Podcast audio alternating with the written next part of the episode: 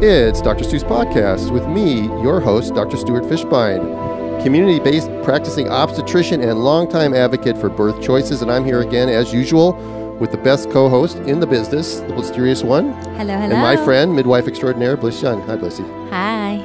Ooh, I got a blissy today. We're happy to be back with all of your. With, for, what? Ooh, I did. I did say Blissy, didn't I? Oh my God.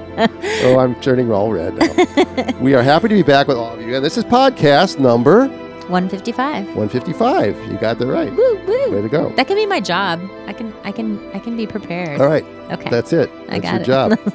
People had homework from last from the last podcasts. I forgot what it was. we get, oh, they were supposed to listen to podcast number one. Right? That's right. That's okay. right. Anyway, that's better hurry up. Check us out at drstuspodcast.com.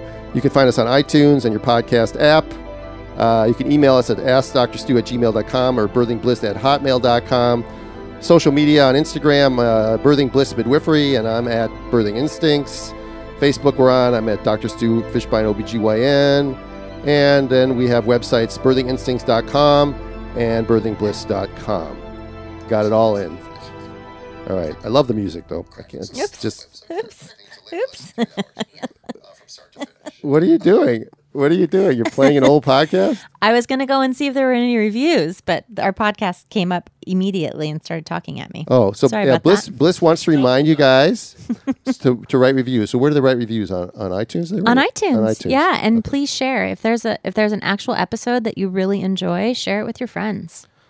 Uh, so I got some upcoming events that I wanted to just put out there first. Okay. Uh, I'm going to be talking in um, uh, Princeton, New Jersey on November November 7th at the New Jersey Symposium for Physiologic Birth, where the keynote speaker will be Kristen Pascucci, who everybody loves from uh, Informed Pregnancy. No, in, Informed Birth. What's her? What's her? I just Oh, recognize her Birth name. Monopoly. Birth Monopoly. Doc, yeah, Birth Monopoly. Yeah, sorry, Kristen. Ugh, I knew that. I just there's so many different advocacy groups, but Amazing advocacy. yes, and I'm taking one of her courses right now. Wh- which is what? Uh, informed consent. It's uh, one of the courses that they offer on her Birth Monopoly website. Oh, great. Yeah, uh, You enjoying it? yeah. It's a, it's there are like 12 to 18 minute video segments. There's like six or eight of them in the course. You can take them at leisure. You can take them as you want. I'm on like the fourth one now, and I just you know when I have like 20 minutes, I just sit down and I and I listen, and they're really really informative. Great. Really informative. Great. Um, and they have lots of references and articles that you can refer to if you really wanted to dig deeper. But for me, it's just sort of I like to see how it's presented out there because Mm-hmm. this sort of just enhances my ability to talk to my clients and and people at, when I give my lectures and stuff like Make that. Make sure you write down the, you know, the highlights. and You can share it with us. oh, I did. I have been writing down the highlights. Oh, good. Actually, didn't they're not here with me. They're at my desk at home. Okay. Uh, and then I'm going to be, uh, and then I'm flying directly from uh, New Jersey on the 8th to Madison, Wisconsin for the Wisconsin Breech Conference, which is going to be uh, That's the one you've been talking about. yeah, we finally got it. uh, We got it sponsored, but not by that nasty uh, OBGYN chief at Madison, who illogical person, who I'd love to talk to sometime. So I, I won't say anything more Okay. because I'd love to have an opportunity to ask her why she wouldn't want to sponsor a breech conference, just because some people do it at home or some people do water birth. You know, that's not a reason not to sponsor a conference on a core skill. Just Yeah. not. yep. Anyway, that's going to be for I think two days. The let's see, the 9th and tenth, and then there's going to be a, a hands-on day on Monday the eleventh. I'm not going to be there, but my Sophie and uh, her mom are going to be there. Mum. I'm going to uh, lend them to uh, Dr. Chavira to transport cross country Oh, fun. um, because I can't stay for that extra day. So, but that's coming up, and that's Wisconsin. And uh, you can probably, Renee, if you're listening, you put probably put some links on to the uh, Dr. Stu's podcast website, and I'm certainly they'll be on my Facebook page for sure. And also, we'll have some memes go up on Instagram. So if you're following me on Instagram, you'll get those. And if you get a chance to, if you're in the area or you want to come and see, there's some really great people going to be at the. Um, oh, and also at the New Jersey one, there's a lawyer named Diana Snyder who's giving another rather really huge talk. And the, and the theme in New Jersey, I know I'm jumping back and forth, but it's a, it's a different theme than usual. It's about the threat of malpractice litigation and how what the effect is on the practice of obstetrics in New Jersey, uh, and discussing successful defense strategies, as well as um, you know it's called um, "In Defense of Normal Birth" is the name of the uh, the conference. So that's going to be a good one. That's just lectures. Um, it's an all day event. It might be won't go on more than one day. I'm just going to be there the one day, and then uh, you know we've got Cynthia Caillagh in Madison. We've got Dr. Chavira is going to be there. Uh, um, Denny Hartung's going to be there. I think uh, Larry Lehman's going to be there. These are like the most America, the most prolific breech practitioners in America, and of course Rick Sid will be there with David Hayes. Will be there. So it's going to be a good a good thing, Awesome. right? So it's coming to that time where we may um, we're considering going to a conference together in June in Ecuador. Mm-hmm. You and I, Yeah. yeah. So those births are going to start popping up, and we're going to have to start saying no. So we should probably start talking about that in case anyone wants Yeah. to see us in Ecuador. Yeah. Well, I'm going to take the whole month of June off I think I am too. because then we can bop around South America, which I've never been other than three days in Rio once. Well, there's also the international like midwifery conference in Bali this year. So in June, mid June. So I, Wow, that's a flight. yeah, I think I'm gonna do those too. Nice. Right. So June, uh, nobody get pregnant in, uh, let's see, September. We're busy. Yeah. So no sex this month. Right now. Oh, it's already too late because by the time this podcast airs, you could be pregnant. So month. no sex this month. Hold off.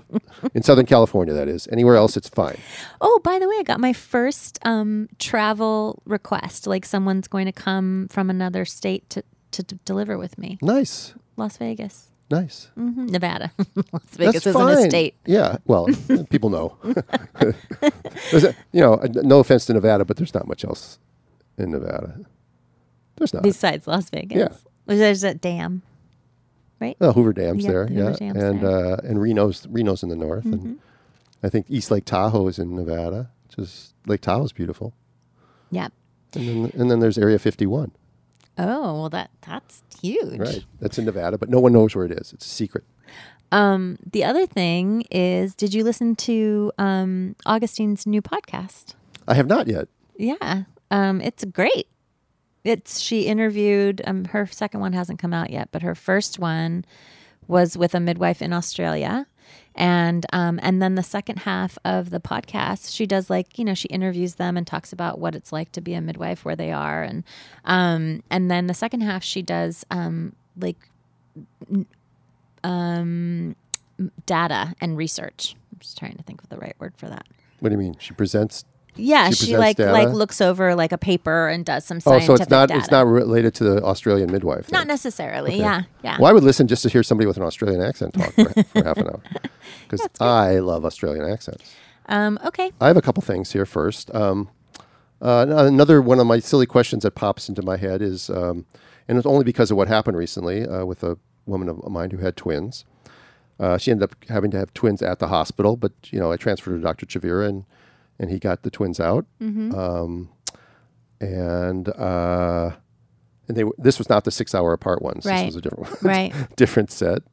And uh, so, why do hospitals insist on holding on to placentas?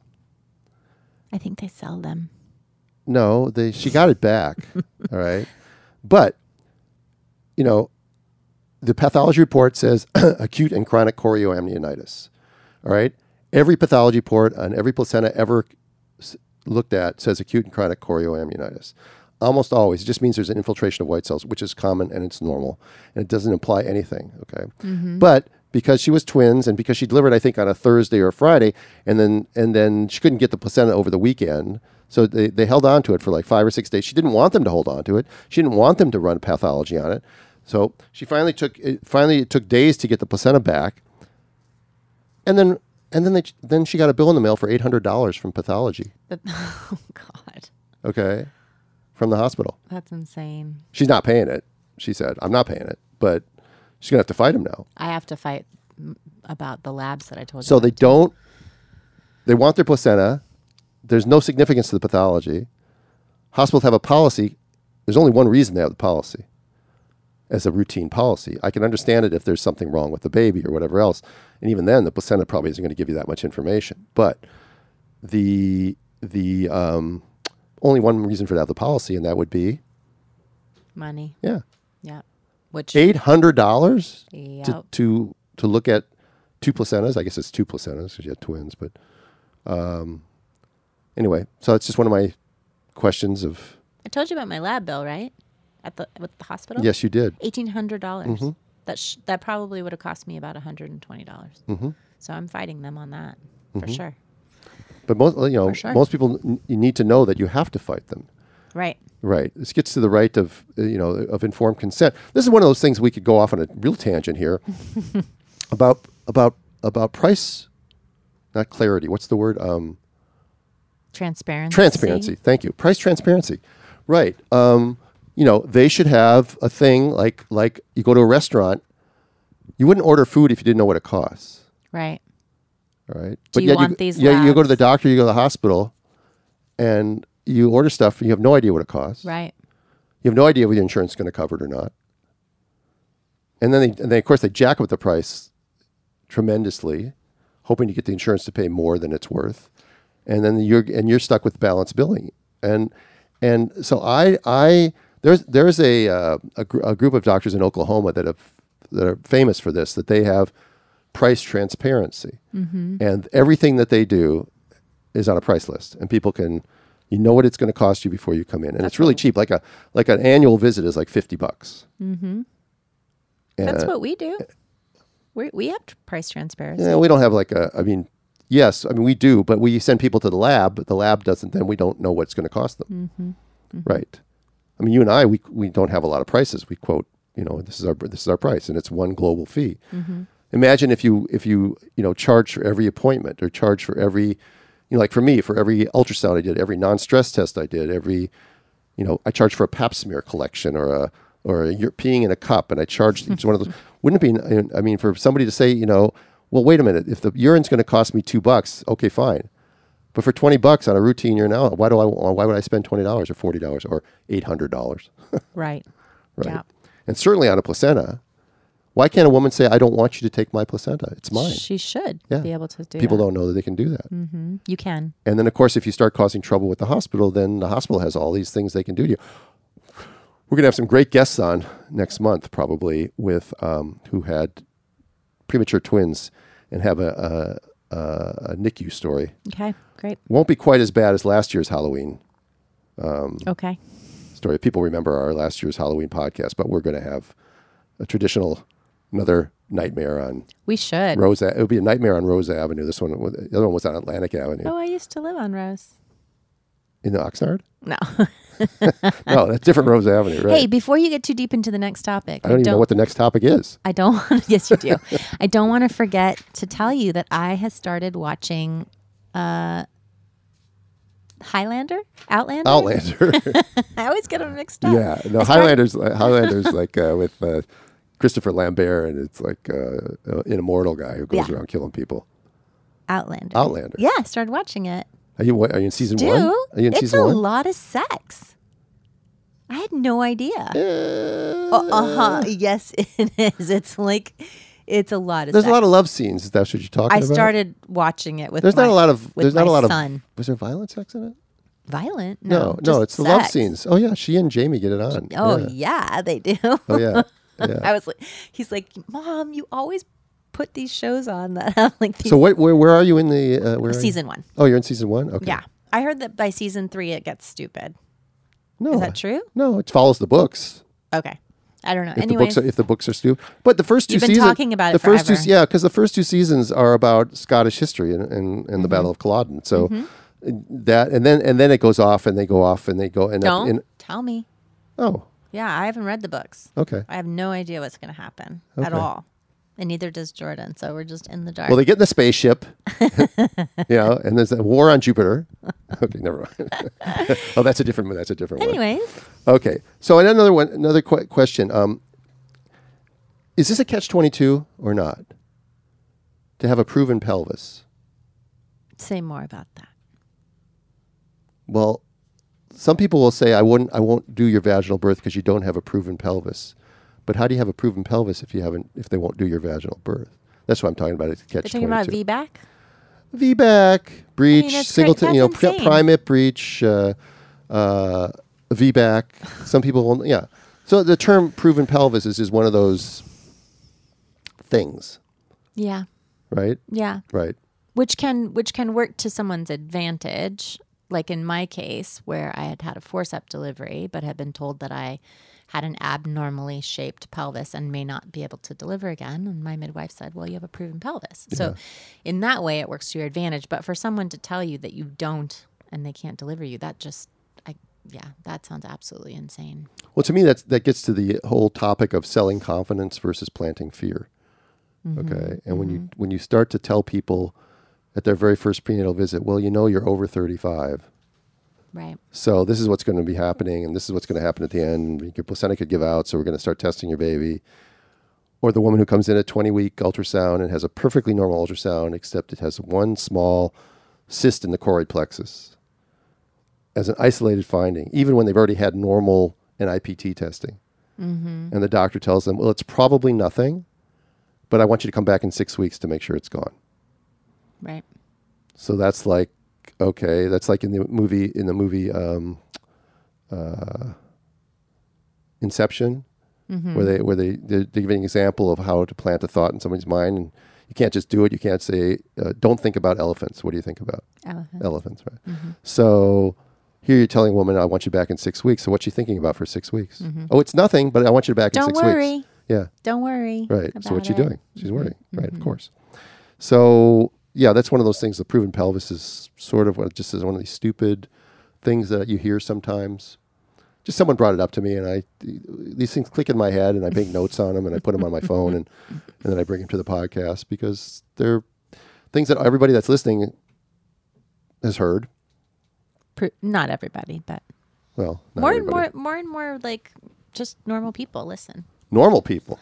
Do you know what I mean? They're not professional um, birth workers. They're just people, just people who are So, going to have babies. so saying normal people implies you should say uh, you should say other normal people. like like what was what did we talk about We're last not podcast? normal. You know, other medical problems. Remember Yeah. that one? yes, I remember that one.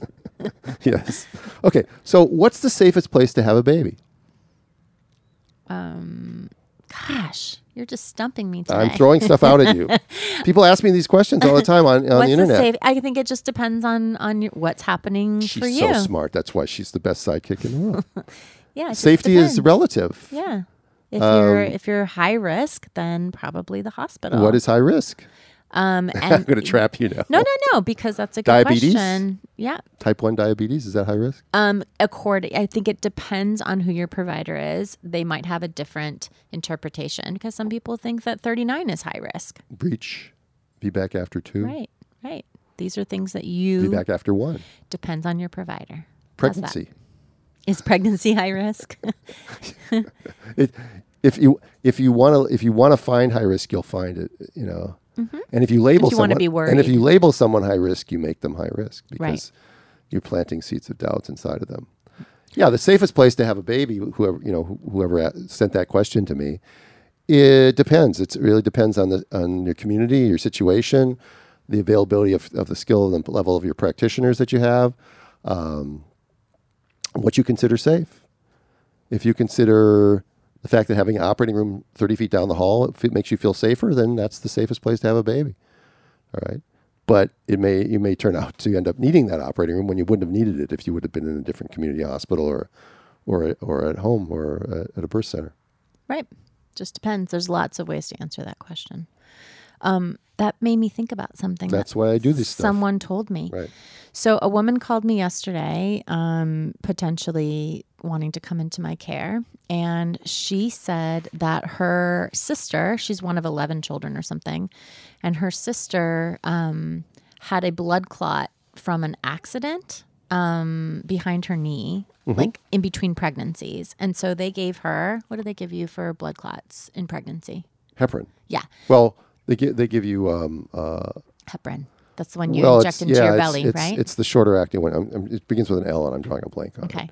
Um, so they gave it to her sister. And then when she told her provider in one of her pregnancies that her sister had been on heparin because of a blood clot, yes, what, what did they do? They put her on. They put her and another sister on heparin because her sister had had this blood clot. Yeah, it's called Lovenox. Is the word came to my mind. Yeah. Yeah. Right. So not not um, evidence based, right? Because she had a blood clot and when she'd had an accident to yeah. her leg. Yeah. Yeah. Well, for the sisters to have it's it. not evidence based for the sisters to have it, and if they if they did all the genetic testing or all the testing for looking for hereditary things that cause clotting, then no, it's probably overkill. right. So Uh, she said that another another provider had told them that she could just have a baby aspirin. Yeah, and baby aspirin probably, you know, em- empirically, the data isn't very clear on baby aspirin, mm-hmm. uh, but it's but it's a first do no harm substance. There's really no harm in taking a baby aspirin. Taking Lovenox probably because you're only taking you're probably not taking a therapeutic dose. You're probably taking a once a day prophylactic dose.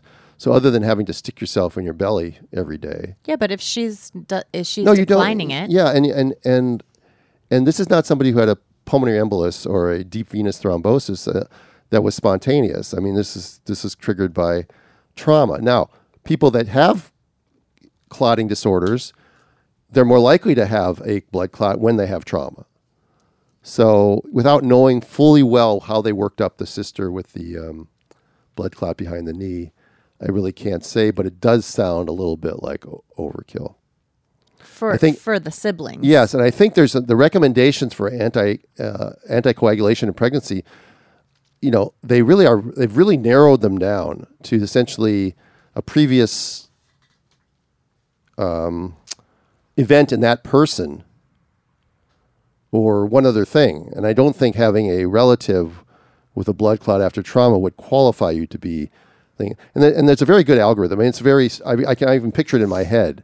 And so I don't think that she would have fallen into the needs treatment category. Right.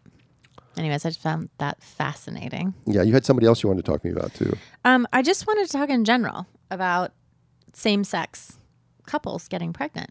Oh, because okay. I think that it's Okay. happening more and more Sure it is. Of frequently, course it is. and um, I want to be more informed uh, in terms of, um, you know, obviously once they're pregnant, they're pregnant, and it's just like any other, you know, woman being pregnant. Besides being sensitive about the social issues, right? But and uh, talk to me more about the actual pregnancy, getting pregnant part, like the IUI.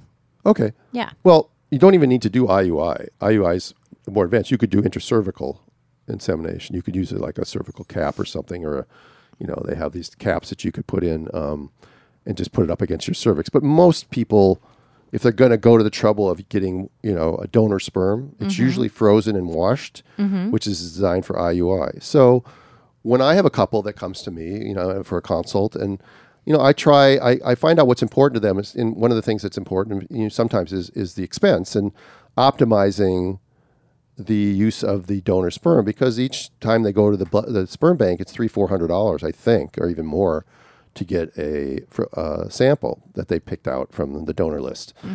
Some people have their friends do it, and that's fine too, and they can go in and get it washed, and then they can have it put in. But usually, it's frozen and Say stuff. more about the washing. What's the washed? Well, that would be like the donor goes to the sperm bank. Uh-huh. He goes into a room, does his thing. Mm-hmm. They take it into another room, and then they they spin it, wash it, and spin it in in the solution. So they spit out all the white cells, all the seam, uh, and just leave the sperm. Okay. And then they resuspend the sperm. It's like a pellet, and they resuspend the sperm in the supercharging, this pink supercharging solution. okay. what does that do? Well, it's got highs in proteins and glucose. It's very physiologic and it keeps the sperm alive. Kind of like the fer- our, our, when we're fertile. Like that? Uh, it's but it's it's you know it's artificial. Yeah. I don't know, know exactly how they make it, but Okay. and uh, and then they take it right into like the next room and then they put it in. So it's not frozen. It's I it's see. Mm-hmm. fresh and it's from a donor that they know of. And some people who have um, you know cervical mucus problems or that sort of thing. That, you know even couples. You know uh, hetero hetero heterozygous. No, not heterozygous. Uh, heterosexual. Sorry. Heterosexual I couples. thought that's what you meant, but I was like, wait. No, no, heterosexual couples. Um, sometimes they need to do that because either his sperm counts are low or they whatever, and so they do they they do good direct IUI, which helps to improve the chances of conceiving. But anyway, let's just assume it's IUI.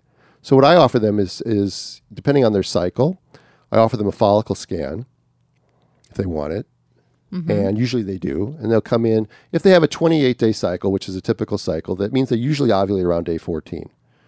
Okay. The second half of the cycle, what's called the luteal phase, is usually consistent at about 14 days. So people that have a 30 day cycle, they probably ovulate on day 16. Mm-hmm. People with a 26 day cycle probably ovulate around day 12. Mm-hmm. And you can know that, and they can use their typical predictors. They can use their, their, their sticks that they pee on, the LH surge sticks. But if you really want to be accurate, you can look at follicles, and you can see a follicle developing. And a follicle is just a simple cyst on the ovary, and you can watch it get bigger.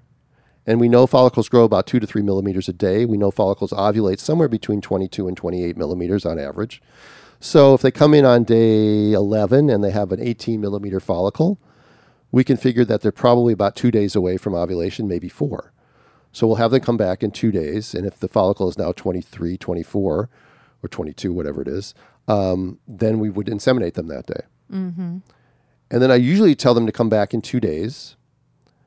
And if the follicle is gone, we're fine. And if the follicle is still there, I would suggest that they re-inseminate again. Okay. Okay. Um, sperm naturally in cervical mucus sometimes can live four or five days. IUI sperm probably doesn't quite live that long. Um, so you probably have 24 to 48 hours where you know you have the chance to get pregnant. So you want to get the sperm in there, but you want the sperm in there before they ovulate. Okay, because the, the the released egg doesn't have very long to get pregnant, maybe 12 hours. Mm-hmm. If it's not fertilized at that point, it's probably not going to be fertilized. So someone who knows their cycle really well, right. right? Like let's say they've been doing FAM, Okay. fertility awareness mm-hmm. method, right? Mm-hmm. And they've been tracking and they know. They know their cycle very well. So you would want to do it the day before? Is that what you're saying? Yeah, you'd want to do it the day before or the morning of. Yeah. Okay. You want to do it. Um, like I wouldn't risk waiting till day 14 on a 28 day cycle. If I wasn't going to do, I would just put it in on day 13. Okay. Right. So when people ask to do this at home, they they can't do the ultrasound for the follicle and all of that. Yeah. So um But how do they do IUI at home y- yeah. by themselves?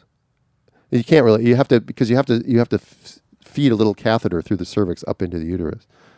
I don't know anybody that can really do that at home by themselves because you got to actually see where you're. With an ultrasound. No, no, you do it with a speculum. You don't need you don't need an ultrasound to put the Well, you catheter. could do that at home. Oh yes, yeah. If they have Yeah. speculum and stuff, sure. That's what I'm saying. I just thought people you're saying people by themselves. No, they don't want to go into the office. Oh no, as far as a midwife going to their house and doing it, oh for sure, yeah, yeah, yeah, yeah, and you sure. and it, and could you do uh, the ones that aren't frozen? Could someone just donate? Well, if it's donated sperm and not washed, you Mm-hmm. don't want to put it directly in the uterus because all the white cells and stuff that are still in there will cause pretty severe, can often cause pretty severe cramping and an inflammatory response. That's why it's washed to get rid of all. Why is it different than sex? Because you have mucus. Because the mucus filters that stuff out. If you're talking about just putting it in the cervix, Yeah. Oh yeah, you can do that. You can you could have a donor and then you could have a, a, a friend of yours in the next room. Uh-huh. Give a sample, walk into the next room, Right. take a take a, a syringe. All right. Could it live besides like longer than that? Yeah, a few hours. You could. I mean, you, you want to keep it sort of warm. So if you if you want to drive it someplace or something like that, yeah, you could do that. Okay. But a few hours, and then you want to you know because you want to keep it body temperature. Mm-hmm. If, it gets cold, then the sperm begin to slow down and yeah that sort of thing. So they need to be heated up. But yes, you could you could do non IUI. That's called int- just or just intracervical um, uh, insemination. Just yeah, you don't even. Mm-hmm. That's when they you know- talk about like a turkey baster Yeah. from their buddy. Yeah. I don't know how often that's talked about anymore, but I've definitely heard it in the past. No, that's that's exactly right. I mean, I, I would use a syringe, but a turkey baster would be fine too. it's not a that's not a sterile procedure. Right? Neither right? Where sex. IUI IUI is sort of a sterile procedure because you're putting something up into the uterus. Right, right, Right. right, That makes sense. Okay, so we were we were talking about a question that I got from from someone specifically about um, it would be her second pregnancy, and with her first pregnancy, um, she was on Clomid, and um, for PCOS, and she was also on progesterone. So the question was, as she's considering getting pregnant again, would she need to to consider getting on those medications again? And she had a normal period three months after her first delivery. So her periods now are regular. So And and how did she get pregnant the first time? I don't know. Oh, you don't know. Yeah. Okay, it'd be interesting to know Okay. if she had to do anything special the first time. Well, she did because she's in a same sex No, but I'm saying, did she did she take any? Did she have to take anything to make her ovulate, or how did she do it? Did she just do intracervical? Did she do IUI? Ah, yeah. That sort of thing. Yeah. So it'd be interesting. you know, If I were her and it worked, I'd just do exactly what I did the time before. Yeah, I think she was hoping that if she didn't have to be on these medications, that she would she would not be on these. Oh, they put her on the medications. last time. Yeah. Oh, I'm sorry, I missed that. That's okay. Clomid for PCOS Right. and progesterone. And so I think you and I were talking that progesterone is just kind of like an insurance policy. Were you saying Clomid or or metformin? Sorry, metformin. Yeah. Okay. Mm-hmm. Metformin. Right. Um, yeah. No. No. If she's ovulating regularly right now, there's no reason to do that. The metformin. Yeah. Mm-hmm. And, then the progesterone, I, I, you know, the progesterone is sort of like, uh, it, like you. I think we were talking earlier. You said it's like an insurance policy. It's like, you know, why not? But the the thing is, is that uh, why? If Right. it's a normal pregnancy, and she's not having fertility issues. Right. Right. how old is she? Um, 32. Yeah, yeah, no. Yeah. I wouldn't. I wouldn't. I'd let her try for three to six months on her on her own before I would even consider intervening, because that's typically what you do with it with a heterosexual couple. Oh, so you just kind of do it every, every ovulation. Yeah, the chance of conceiving the, the the term for conceiving in any given cycle is called fecundity. So just because you're doing insemination doesn't mean you're going to get pregnant. And the fecundity of a human female peaks at around 22 years of age, and then it gradually goes down, but it grows down very very slowly. Mm-hmm. But the fecundity the, the, at, the, at your very best is less than 25 percent in any given cycle. Let's just say do the math because it's easy. Let's just say 20 percent. Mm-hmm. First of all, the fecundity of a rabbit is 99 percent. In other words, every time they ovulate, they get pregnant if there's a male rabbit around That's why we say breeding like rabbits. Yeah. Right. Okay. So, but the fecundity of a human being, because we're a successful species, is much lower. So the chance, let's just say at 20%. So if 100, if 100 women of reproductive age are trying to get pregnant in any given month, having unprotected sex whenever they feel like it, 20 will get pregnant, 80 will not be pregnant after the first month. After the second month, 20% of the 80 or 16 more will be pregnant. So you have, you'll have 36 pregnant and 64 not pregnant. After the third month of the 64, um, I think 20% of that is 13. So you'll have 49 pregnant, or 47 pregnant, and 53% not pregnant. So after three months of unprotected sex in a 25 year old woman, more than half are still not pregnant. Hmm. And that's normal. Mm-hmm. And that's why we tell people not to really even worry about it. to to- yeah to take the stress out of it and just say mm-hmm. live try for six months by six months about 74% of women who want to be pregnant will be pregnant all right? And some of those women will have miscarried and then they go back into the Right. other side. But Right. but um, up to a, up to 30% will have miscarried. But of the 24 that are pregnant most of them don't have a problem. They're just it's one in five every time. And if you if you don't get it the first time it doesn't change the next month it's still one in five. And then one in five. Chance. chance of getting pregnant, mm-hmm. one in five and one in 5 mm-hmm. And if if if you took a, a a dice with five numbers on it and rolled it, you might not get uh, one might not come up for fifteen in a row, Right. right? Unless you're me playing Yahtzee. But your dice has six sides to it. I hope, unless I'm you're cheating. really good, by unless the you're cheating, yes, yeah. Always get a Yahtzee. You always get a Yahtzee right off the bat. No, not right off the bat, but Do you win if you get a Yahtzee, or is that No, just part of your score? you get That's 100 just part of your scorecard, right? yeah, you got to come over to my new place and play Yahtzee. I play. I, I, I played Yahtzee, Yahtzee. before. I'm sure you have. Yeah, Most people have long played time, Yahtzee. long time ago. It's fun. Anyways, I digress. Um, that was really interesting. I want to play Scrabble. I- I like Scrabble. um, yeah, not me. My dad, he he uh, I just like ruined uh, it for me, but he's a good person to play Scrabble with. Your dad. Hmm. Okay, I'm I'm I'm there. Really good, I'm telling you. Okay, um, so I think I've gotten Doula. D O U L A. I think I've gotten all my my questions answered. Thank you. That was very enlightening. Yes. So Yeah. yeah. you can you can do inseminations at, at, at people's homes, no problem.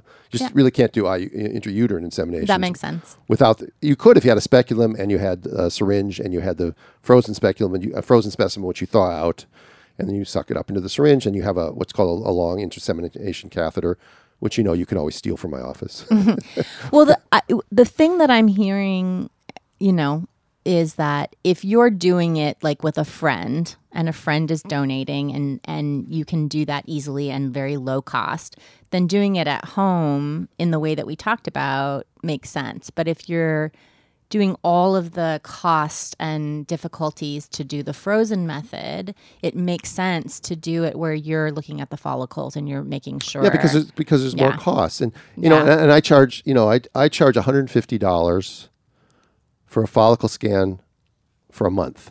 So if somebody comes in and gets one follicle scan, it's 150 dollars. If they need four, it's 150 dollars. each time. No, Oh, oh okay. Uh huh. because I don't want them to ever think that I'm having them come in extra times just to make money. So it's a flat fee.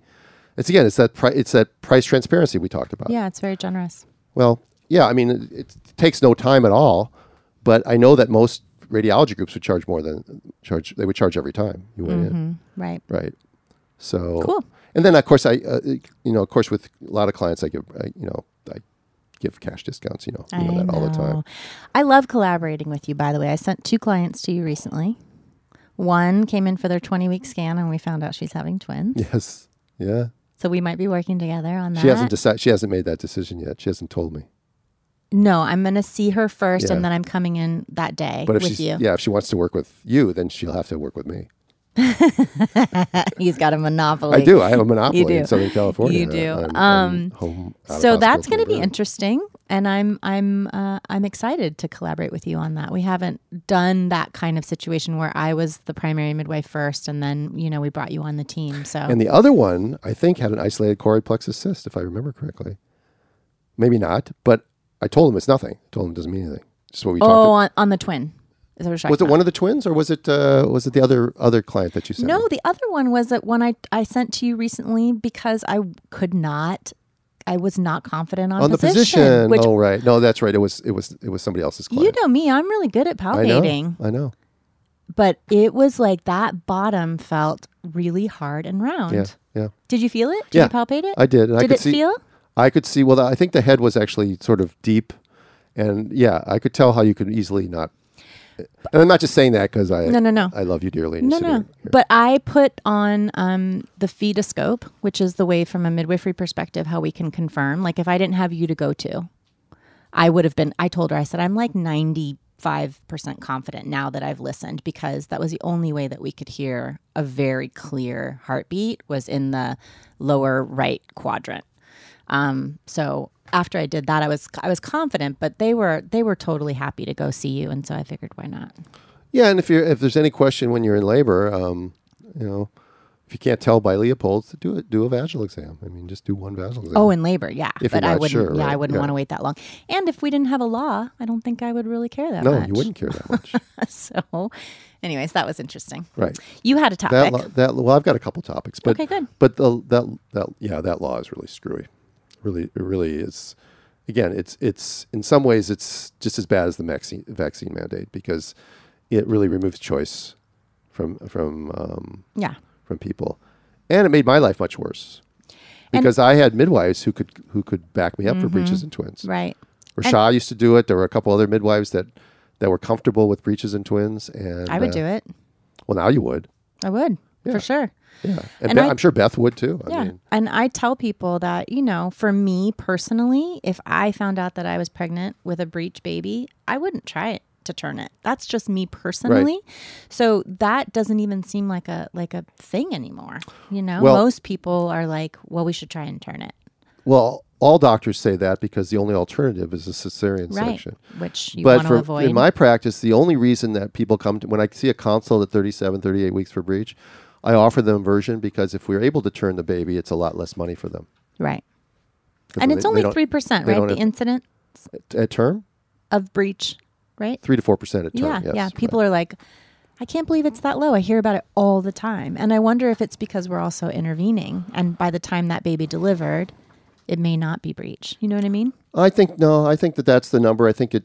You know, in my in my practice, it's about twenty four percent of my practice, though. But right that makes sense but um, yeah, I think it's like anything else. It's like uh, you you hear about measles outbreaks. right and it seems like everybody has Everybody has one, but nobody. oh but there was 40 cases Yeah. oh okay Yeah, in a in a you know in a county of one point six million people. right Okay, so here's a uh, just a quick article, and then I want to get to a letter from a, a listener. Um, you know, we uh, that I use uh, Sophie and her mom when I do my breech teaching. It's a she's a model, and uh, she's fairly pricey. Um, very lifelike. Also, uh, my my uh, Sophie's mom now has a, a second perineal tear. So Oh no. yeah, it's you know when you're doing when you're doing 80 or 90 births or, or more, 100 and some births. No, uh, uh, yeah, for every seminar, Yeah. your bottom gets torn, and they've reinforced it now. I I saw uh, Rixa and David have the new newer model, and they mine's much more lifelike looking, and theirs is much more not lifelike looking, but they're they have a reinforced uh, perineum, whereas mine doesn't. Um, also, because they're not designed to be turned upside down. On their hands and knees. Yeah, when I, you know, I've I built my my frame to turn it upside down. David has his own little rig that he turns it upside down, but it, they, there's four. There are four bases to the Sophie that stick it to the base, and when it's upside down, she begins to stretch those things, and and with all this work, the last couple of times she began to tear off the base. So I've, I've been, I'm in the process of working back and forth with the manufacturers to see uh, you know whether I have to buy a new base, a new mum, or whether I have to. They can fix that, or their future models they can maybe come up with a new design yeah, tell uh, them. to do that. Oh, I, I have. I'm in communication with them. Hands and knees. Also, Sophie's legs are a little stiff. They tend to pop out more so than they are realistically with a real breech baby. But I think you know the, Sophie is not designed for breech. She's designed for head down deliveries and practicing mm. shoulder dystocia and things like that. Mm, mm, okay. Anyway, so I was bringing that up because there's a new robot out. This is a very expensive robot. It's like ninety thousand dollars. All right. It's not just for breech. It's for everything. It's called Victoria. And this hospital in Illinois, uh, this nursing program in Illinois bought one. And she has the capability to simulate low and high risk deliveries, including complications such as postpartum hemorrhage and shoulder dystocia. What's more, her eyes move, allowing for pupillary assessments, and she talks and is able to, for instance, to provide a patient history, announce another contraction, or ask for an epidural. Just a self-driving robot. All right. Uh, the simulator is equipped with a fetal delivery system, control software, and a library of pre-programmed scenarios that allow nursing students to improve performance in specific birthing scenarios, according to the SCC, that's the school news release. The scenarios include normal deliveries as well as breech delivery, C-section, C-section, interesting, and various other complicated deliveries. Okay, so I read this and I'm thinking this is you know this is great because we don't get as much hands-on as we need. True. And wouldn't that be great to supplement your training as a, as a nurse or a, a midwife or a, a medical student or a resident? And then there's this one sentence in here which I just have to read to you, okay? Um, the students working toward beginning a licensed practice nurse must log 40 obstetrical hours, and students working toward a registered nurse license have to log 75 hours on, on Victoria. These hours are logged over the course of months, and some students complete the entire obstetrics rotation without ever experiencing a live birth. Hmm. Okay, silence. Mm-hmm. You know, I that may be true, but I, I I wouldn't be so. It just sounds like they're like okay with that, Yeah. Right? And that I'm not okay with. I'm not okay with that either. Okay. Um, Especially for someone it, that would be working on their own. But this sounds like people that are going to be working in a hospital. Right? Yeah, but even but yeah, so I mean, I it's know, good for nursing that, students and stuff like that. But still, I mean, I can't tell you how many times nurses end up catching babies and stuff like that, and to just go through your whole obstetrics nursing rotation and not witness A human. a human giving birth. because even though it has some really cool features, it's not. It's, it's not the not same. It's not somebody that you know you really have to. You, you could probably be rude to Victoria, and she's not going to be, and the husband isn't going to smack you. Okay, because Victoria doesn't have a husband. I don't think. Did you ever get smacked? no. Oh, Just- wow! I'm- Is that a real story? I'm being overly dramatic. Okay. All right. So here's a um, a letter from listener Fanny. Where's Fanny? Er, didn't write it down. Sorry, right. Fanny. Sorry. Okay. So this was from. Uh, she says, "My name is Fanny, and I'm an avid and dedicated listener of yours." And I always read that part because it's Because we like because we like that part. it got me to go through my HBAC in April, Yay! and I couldn't be more appreciative of the work you guys do. So she's thanking you and me, oh, thanks. and John. She's thanking John too. John doesn't want to speak yet, but Yes. we're we're working on it. Yes. I wanted to ask for your expertise, Ari, low amniotic fluid. So this is a discussion of oligohydramnios, mm-hmm. okay, or lowish amniotic fluid level. At 36 weeks last Friday, my friend opted for the growth ultrasound that OBs recommend due to advanced maternal age. Mm-hmm. She even puts in parentheses, she puts eye roll mm-hmm. in parentheses, okay? Big, big problem getting a unnecessary ultrasound for advanced maternal age at 36 weeks. you're increasing your rate of cesarean section and induction by over 20% just by having that ultrasound done. That's a statistic, a real statistic. There's Say it one more time. Paper that came out that said the chance of having a, a cesarean section goes up 22%, not 22% over the 30%, but 22% over what it would be by just having a unnecessary third trimester scan. I mean, a That's a good one ninth, mo- a ninth month scan, not a third trimester scan, ninth month scan. Great. Okay. And it was discovered that she had low fluid, actually, quote, no fluid, unquote, is how they put it. She talked them into giving her fluids overnight. She's a midwife herself. Oh, good for her. She practiced in a hospital, though, and I always call those midwives purgatory midwives.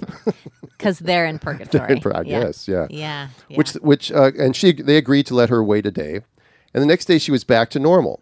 So they decided to keep her one more day. All right, figure that out, right? one more day. Why? Yeah, well, she's back to normal. Mm-hmm. Why are you keeping her in the hospital? All right, cha-ching, cha-ching. All right, I don't know. And we checked the next morning.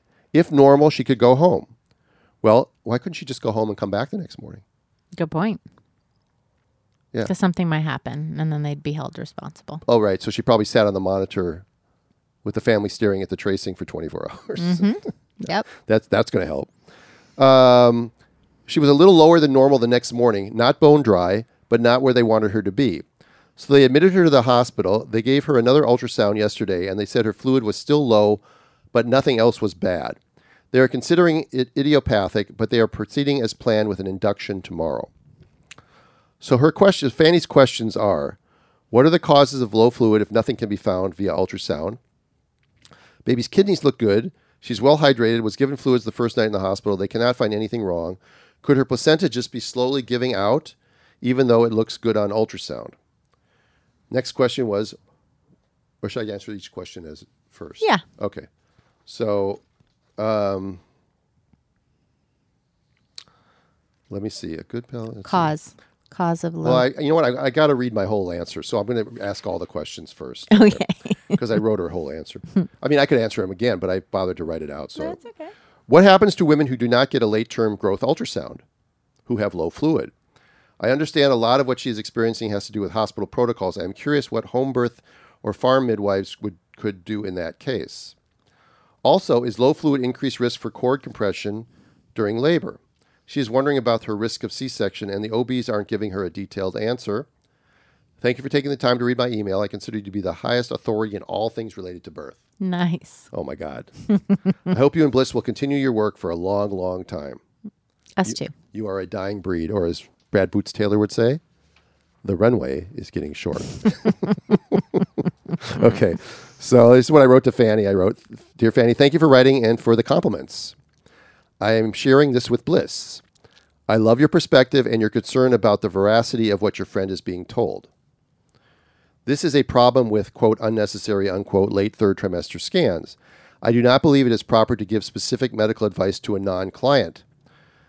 Okay, there's so much I don't know specifically about her. So I'm this is in general I'm talking, and I always do this when I answer people. Is I say without an exam, without a full medical history, how I'm responding to you is not to be taken. I, mean, I almost have a disclaimer. It's like not to be taken as as individual You medical should have a disclaimer. Yeah. Um, I said low fluid can still be normal. The definition of adequate fluid is either one pocket greater than two centimeters in depth, or a total of five centimeters in all four quadrants. There is no true diagnosis of lowish fluid.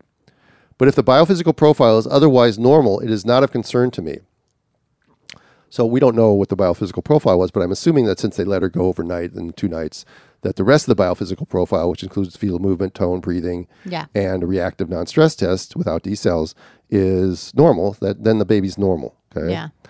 Uh, sometimes it's just a variation of normal. Some women have to be one to two standard deviations from the mean in order for a normal fluid level to be determined. All right.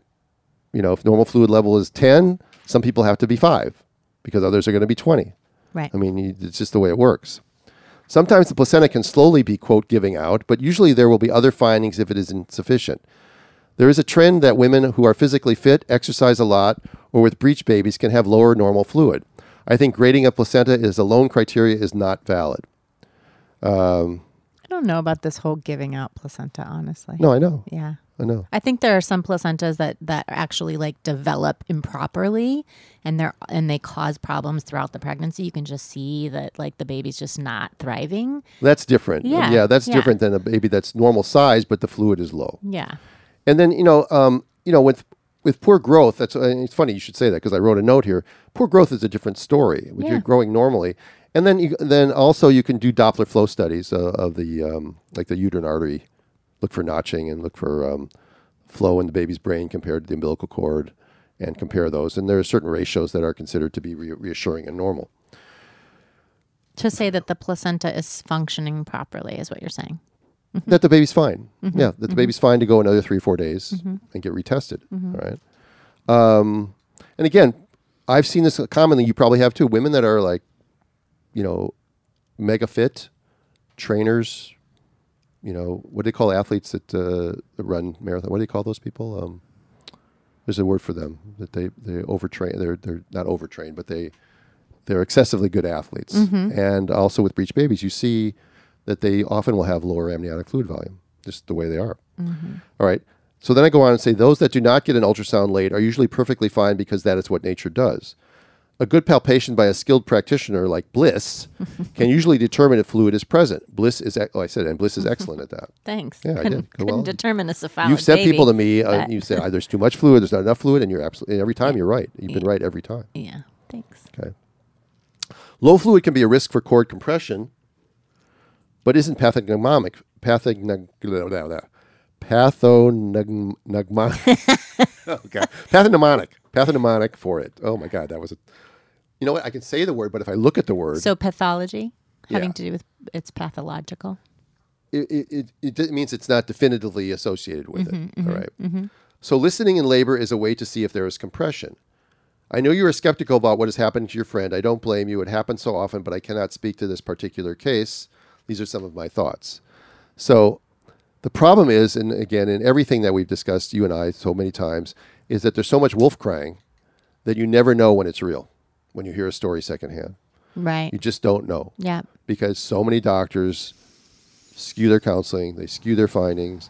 They, you know, I- we just hear it, and maybe, and maybe there aren't as many as I think, and I'm just a clearinghouse for those, so I just think it happens more often than not. But just reading the reading the feeds and stuff on Facebook that other people write, and on the Coalition for Breech Birth, or I can, you know, I'm, I think that it's pervasive as far as giving scary information and and, and uh, overcalling things. Culturally, it's it's beyond birth, but Right. yes. She asked something about what would they do on the farm?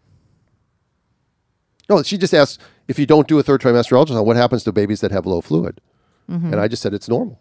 Yeah, they probably just They're- go. It goes un, un Unnoted. undetected. Right. Yeah. Right. Yeah. Unless unless you're actually seeing an issue during the pregnancy. Yeah, if the fundal height isn't growing, if there's other problems, and you risk and the risk for small for gestational age or IUGR, yeah, then you have a higher risk of stillbirth or something like that. But other than that, you really, you really, you really don't. And so that's why testing should begin, you know, in closer to 42 weeks than than anywhere sooner than that, because sooner they're going to find variations of normal that are going to be considered abnormal, and then they're going to intervene and they're going to lead down that cascade of interventions pathway Right. right? Mm-hmm. So I think uh, I think I'll hold. I got another thing, to, but I think we don't have time. Well, let's schedule something. We'll see each other soon. I'm Real moving- soon. We have I'm, a, we have a, we have a couple bursts coming, I'm at least moving one. to the valley.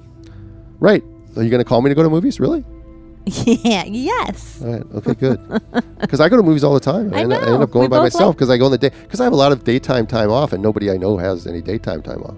Yeah. I'm not going to drive on Fridays, so maybe we can have a Friday movie day. You're not going to drive on Fridays. Nope. That's a new thing. I'm not going to have clients drive either because it's just nuts out there. So I can walk to the movie. Nice. That's a really good thought. It's like you're going to have your Shabbat on Friday. Shabbat on you're, Friday. you're going to do your Elliot Berlin thing, but you're going to do it a day early. yeah. Anyway, to everybody who's listening right now, it's probably already over, but uh, happy Jewish New Year to you. Uh, Rosh Hashanah and Yom Kippur are coming up, and uh, again, I'll be in uh, New Jersey and in Madison, Wisconsin in November. Uh, we do appreciate you listening, as always. Uh, you can find us on uh, pod, uh, or iTunes. Write us some reviews, please. Share us with your friends. And as uh, always I say, I know you have many, many things to be doing and many things to be listening to, but here in Southern California, you spend a lot of time in your car And even though you have a lot of podcasts to listen to, we're honored that you continue to listen to ours. So thanks very much. We'll see you next time. Bye bye.